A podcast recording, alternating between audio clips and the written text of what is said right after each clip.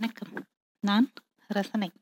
இன்றைய சிறுகதை வடு எழுதியவர் திரு. நர்சிப் தேவையில்லாமல் வந்துவிட்டோம் என்று மூன்றாவது முறையாக தோன்றியது எனக்கு. முதல் இரண்டு முறைகளை பற்றி பிறகு சொல்கிறேன். மூன்றாவது தான் முதன்மையானது. காரணம் செல்லப்பாண்டி அண்ணன். அவர் இங்கு இவ்வளவு தூரம் வருவார் என்று தெரிந்திருந்தால் நான் வந்திருக்கவே மாட்டேன். செல்லப்பாண்டி அண்ணன் சற்று பூசினார் போல் இருந்தார். லேசான தொந்தி. எப்போதும் எட்டி பார்க்கும் எத்துப்பல். இப்போது சற்று உள்ளடங்கி இருந்தது. எப்படியும் இருபது வருடங்களாவது இருக்கும். இல்லை மிகச் சரியாக இருபத்தி இரண்டு வருடங்கள் ஆகின்றன அவரை கடைசியாக பார்த்து. அவர் என்னை அடையாளம் கண்டுவிடக்கூடாது என்று கோவில் தூணின் பின்னால் நின்று கொண்டேன். ஏதோ ஒரு குறுகுறுப்பு. எட்டி பார்த்தேன் ஆளை காணவில்லை. நல்ல முகூர்த்தம் என்பதால் பத்துக்கும் மேற்பட்ட குடும்பங்கள் அறுபதுக்கு அறுபது செய்து கொண்டிருந்தார்கள். திருக்கடையூர் ஆலயம் இது போன்ற வைபவங்களுக்கு மிகவும் பிரசித்தி பெற்றது என்று ஒரு பெரியவர் விளக்கிக் கொண்டிருந்தார். சில ஜோடிகள் அறுபதாம் கல்யாணம் போல் அல்லாமல் மிக இளமையாக தெரிந்தார்கள். சிலர் எழுபது போல் பொழிவிழந்தும் காணப்பட்டார்கள். நெருங்கிய நண்பரின் பெற்றோருக்கு அறுபதாம் கல்யாணம். அதுவும் கும்பகோணத்திற்கு அருகில் திருக்கடையூர் கோவிலில் என பத்திரிகை வைத்து அழைத்த போதே வழக்கம் போல் போகப் போவதில்லை என மனதில் நினைத்துக் கொண்டேன். பொதுவாக எந்த ஒரு விசேஷத்திற்கும் போவதில்லை. கிடைக்கும் நேரத்தில் தூங்கினால் போதும் என்பது போல் வேலைப்பழு சமீபமாக கழுத்து வலி வேறு சேர்ந்து கொண்டது. அலைபேசியை ஒரே வாக்கில் கீழ்நோக்கி பார்த்து கொண்டே இருப்பதால் கழுத்தின் பின்பகுதியில் இருக்கும் எலும்பு தேய்ந்து முன்பாரம் தாங்காமல் இளமுறி காணுமாம். மொபைலை முகத்துக்கு நேரே வைத்து கண் பார்வை மங்கியவர்கள் பார்ப்பது போல் உபயோகிப்பதுதான் வழிதீர வழியாம். அப்படித்தான் இப்போதெல்லாம். ஒரு மாதிரி சுற்றி இருப்பவர்கள் பார்த்தாலும் பரவாயில்லை என்பது போல் பார்த்து கொண்டிருக்கிறேன் எப்போதும் நம்மை நோக்கி வாழ்க்கை ஒரு வார்த்தையை போட்டு சுண்டி இழுக்கும் பாருங்கள். அப்படியான வார்த்தை நண்பர் வாயிலிருந்து வந்து விழுந்தது. சனிப்பயிற்சி வேற வருது. திருக்கடையூர்லாம் போயிட்டு வர்றது ரொம்ப நல்லது. பண்ண பாவம்லாம் போயிருமா? அதான் நாங்க மண்டபத்துல வைக்காம இந்த கோயில்ல வச்சிருக்கோம். பாது பகுத்தறிவு தந்த யோசனையில் சரி போவோம் என்று முடிவெடுத்து மன்னை எக்ஸ்பிரஸில் சென்னையில் இருந்து நேற்று இரவு கிளம்பியவனுக்கு சக பயணியாக அமைந்த அற்புதர் பெரியவர் திருக்கடையூர் கோயிலா? வெரி குட் வெரி குட் ரொம்ப விசேஷங்க. நீங்கள் ஒன்று பண்ணுங்க. சட்டுன்னு மயிலாடுதுறையில் இறங்கிருங்க. அங்கேருந்து பக்கம். சொல்லிவிட்டு சட்டென்று தூங்கிவிட்டார். நானும் ஏதோ ஆகப்பெரிய நன்மை நடந்து விட்டது போல விழா கமிட்டியாளர்களிடம் என் திட்டம் குறித்து சொல்லி ஓட்டுநரை அனுப்ப சொல்லிவிட்டு பரபரப்பு குறைந்தவனாக படுக்கலாம் என எத்தனித்த போது பளிச்சென பவுடர் அப்பி கண்கள் சிவக்க வந்த டிடிஆர் என் அடையாள அட்டையை பார்த்து நளினமாய் ஒரு டிக் அடித்தார் சார் மயிலாடுதுறை எத்தனை மணிக்கு? ரெண்டரைக்கு சொல்லிட்டு போய்விட்டார் மேலே யோசனை சொன்னவர் லேசாய் குரட்டை பிரிக்க துவங்கி இருந்தார். நடு இரவில் இப்படி எவனாவது போய் இறங்குவானா? அதுவும் ரெண்டரை மணிக்கு. தூங்கவும் முடியாது.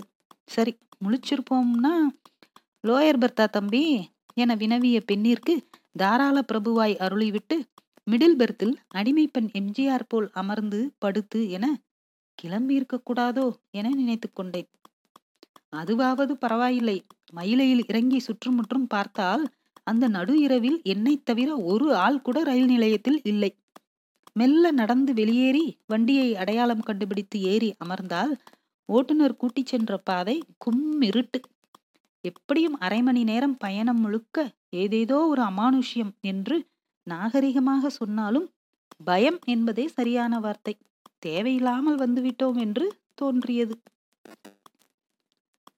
ஆனால் அதிகாலை கோவில் கோபுரம் அமைதியான ஊர் அற்புதமான காஃபி என ரம்மியமாய் திறந்தது நாள். கொஞ்சம் கொஞ்சமாக மதுரை கூட்டம் தென்பட ஆரம்பித்த போதுதான் தோன்றியது செல்லப்பாண்டியனும் வந்திருப்பாரே. ஏனெனில் நண்பனின் சொந்தம் அவர். அந்த நினைப்பு வந்த நொடியில் எதிர்பட்டு விட்டார். இங்கே ஆளை காணோம் என நான் கண்களை ஒரு சுற்று விட்டு திரும்பும்போது எதிரே நின்றார். என்னடா ஹீரோ எப்படி இருக்க? மதுரைக்கு வர்ற ஆனா எங்க ஏரியாக்குள்ள வர்றதில்ல. பெரிய மனுஷனாயிட்ட போல. அட என்னானே? நானா ஹீரோ?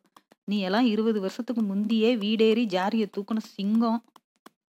என் குற்ற உணர்வை மறைக்கப்படாத பாடுபட்டு சிரிப்பது போல் சிரித்தேன். பதிலுக்கு மையமாக சிரித்தார். செல்லப்பாண்டி கீதாவை இழுத்துக்கிட்டு ஓடிட்டானாம்டா? என்பதே ஊரின் பெரும் பேச்சாக இருந்தது. நான் கல்லூரியில் இருந்து வீடு திரும்பியவன் நேராக மந்தைக்கு சென்று விட்டேன். தீச்சாரி என்பதை கார்முகம் பத்திற்கும் மேற்பட்ட தடவைகள் சொல்லிவிட்டான். மந்தை பஸ் ஸ்டாண்ட் என ஆரம்பித்து தெருவிற்கு தெரு முக்குக்கு முக்கு ஆட்கள் நின்று இந்த விவகாரம் குறித்துத்தான் பேசிக் கொண்டிருந்தார்கள். காளி தெளிவான குரலில் சொன்னான் பாவம்டா சிக்குனான்னா செதைச்சிருவாங்க அந்த பிள்ளையோட அப்பன் மாட்டு மூலக்காரன். காளி சொல்லும் போதே எனக்கு செல்லப்பாண்டியின் ஒல்லியான உருவம் நான்கைந்து பேர் சேர்ந்து அடிப்பது வெட்டுவது என காட்சிகள் விரிய லூசாடா இருந்தாலு பொறுக்காம இப்படி ஏறி செஞ்சிருக்கான். எப்படியும் இன்னைக்கு நைட்டு ஏழரையை கூட்டி ஊரை எரிச்சு போடுவாங்க சே அதன் பிறகு நான்கு நாட்கள் ஊரே இரண்டாக பிரிந்து செல்லப்பாண்டியையும் கீதாவையும் தேடியது. முதல் பிரிவு அழிக்க என்றால் இரண்டாம் பிரிவு காக்க அல்லது கமுக்கமாக சுமூகமாக பேச. மதுரைக்கு அருகில் இருக்கும் சுத்துப்பட்டு ஊர்களில் தேடுதல் வேட்டை பலமாக இருந்தது. என் கண்களுக்கு யாரை பார்த்தாலும் கீதா போலவே இருந்தது. ஊரின் மிக அழகான அமைதியான பெண். எங்களை விட மூத்தவள் எனினும் காளியும் நானும் எவ்வளவோ முயன்றோம் அவளை திரும்பி பார்க்க வைக்க. இவை ஏதும் தெரியாமல் எந்தவித கள்ளமும் இல்லாமல் எங்களை கடக்கும்போது சிரிப்பாள். கீதாவின் தந்தை தன் பண பலத்தை பிரயோகித்து தேடி தீர்த்தார். தீர்க்கத்தான் தேடுகிறார் என்பதே ஊரே அறிந்திருந்தாலும் வேடிக்கை பார்த்தோம். அட விடப்பா! நாலு பகலு மூணு ரவனு நாள் போயிருச்சு. இனி தேடி பிடிச்சி என்ன பண்ண போற? சீமந்தம்மா. களி உறவே இல்லைன்னு அத்து விடுவியா? தேடுறாராம் தோற. என எவர் என்ன சொன்னாலும் கீதாவின் தந்தைக்கு காதிலேயே ஏறவில்லை. புத்தி எல்லாம் பெரிய வார்த்தை. அட சின்ன பயலுக வெல்லாம வீடு வந்து சேருமா? நீ பேசாம போப்பா. என் மவளை என்ன பண்ணணும்னு எங்களுக்கு தெரியும். செல்லப்பாண்டி ஓடி போன ஐந்தாவது நாள் மதியம். நான் ஏன் அந்த காரியத்தை செய்தேன் என இன்று வரை எனக்கு தெரியவில்லை. ஆம். அன்று மதியம் கல்லூரியை கட்டடித்துவிட்டு சினிப்பிரியாவில் பாசவலை படம் பார்க்க நிற்கும் போதுதான் என் கண்ணில் கீதாவும் செல்லப்பாண்டியும் பட்டார்கள். அரை நொடிதான் சுதாரித்து ரகுவிடம் சைக்கிளை வாங்கிக் கொண்டு பின்னால் விரட்டி போனேன். கரும்பாலை ஏரியாவிற்குள் போய்விட்டார்கள். எனக்குள் என்ன வேதி மாற்றம் நடந்து கொண்டிருக்கிறது என்பது புரியாமல் அல்லாடினேன். ஊரே மொத்தமாய் தேடும் இருவரை நான் கண்டுவிட்ட உணர்வு என்னை ஏதோ செய்தது. தேட்டருக்கு போய் சைக்கிளை கொடுத்துவிட்டு இளமை ஒரு தும்மல். அதை அடக்காதே இல்லை மறைக்காதே என கமல் பாடிக்கொண்டிருந்தார். ஓட்டமாய் ஓடி அண்ணா பஸ் ஸ்டாண்டில் அப்போதுதான் புறப்பட்டு கொண்டிருந்த பஸ்ஸில் தொற்றினேன். இந்த செய்தியை முதலில் சொல்லப்போவது நானாகத்தான் இருக்க வேண்டும் என்ற உத்வேகம். பேருந்தினில் ஏறி யாரும் தென்படுகிறார்களா என பார்த்தேன். உள்ளே கரம் சிரம் புறம் நீட்டாதீர்களுக்கு கீழே மாரியண்ணன் உட்கார்ந்திருந்தார். என்னை பார்த்ததும் அருகில் அமரச் சொல்லும் விதமாய் அழைத்தார். ஏண்டா சேத்த நின்று அடுத்த வண்டிக்கு தான் வர்றது? டயர் ஏர் ஏறுச்சுன்னா என்ன ஆகுறது? குபுக்கனை என் வாயில் இருந்து வார்த்தைகள் வந்தன. சில்லப்பாண்டிய பார்த்தேன் என்னடா சொல்ற? எங்கனக்குள்ள? அவரின் கண்கள் சுற்றி சுழன்றன. அடிபட்ட புலியின் ஆக்ரோஷம் உணர்த்தியது அவர் என் கையை பற்றி மீண்டும் கேட்டது. எங்கிட்டடா பார்த்த? அவன்தானா? கரும்பாளைய பக்கம்.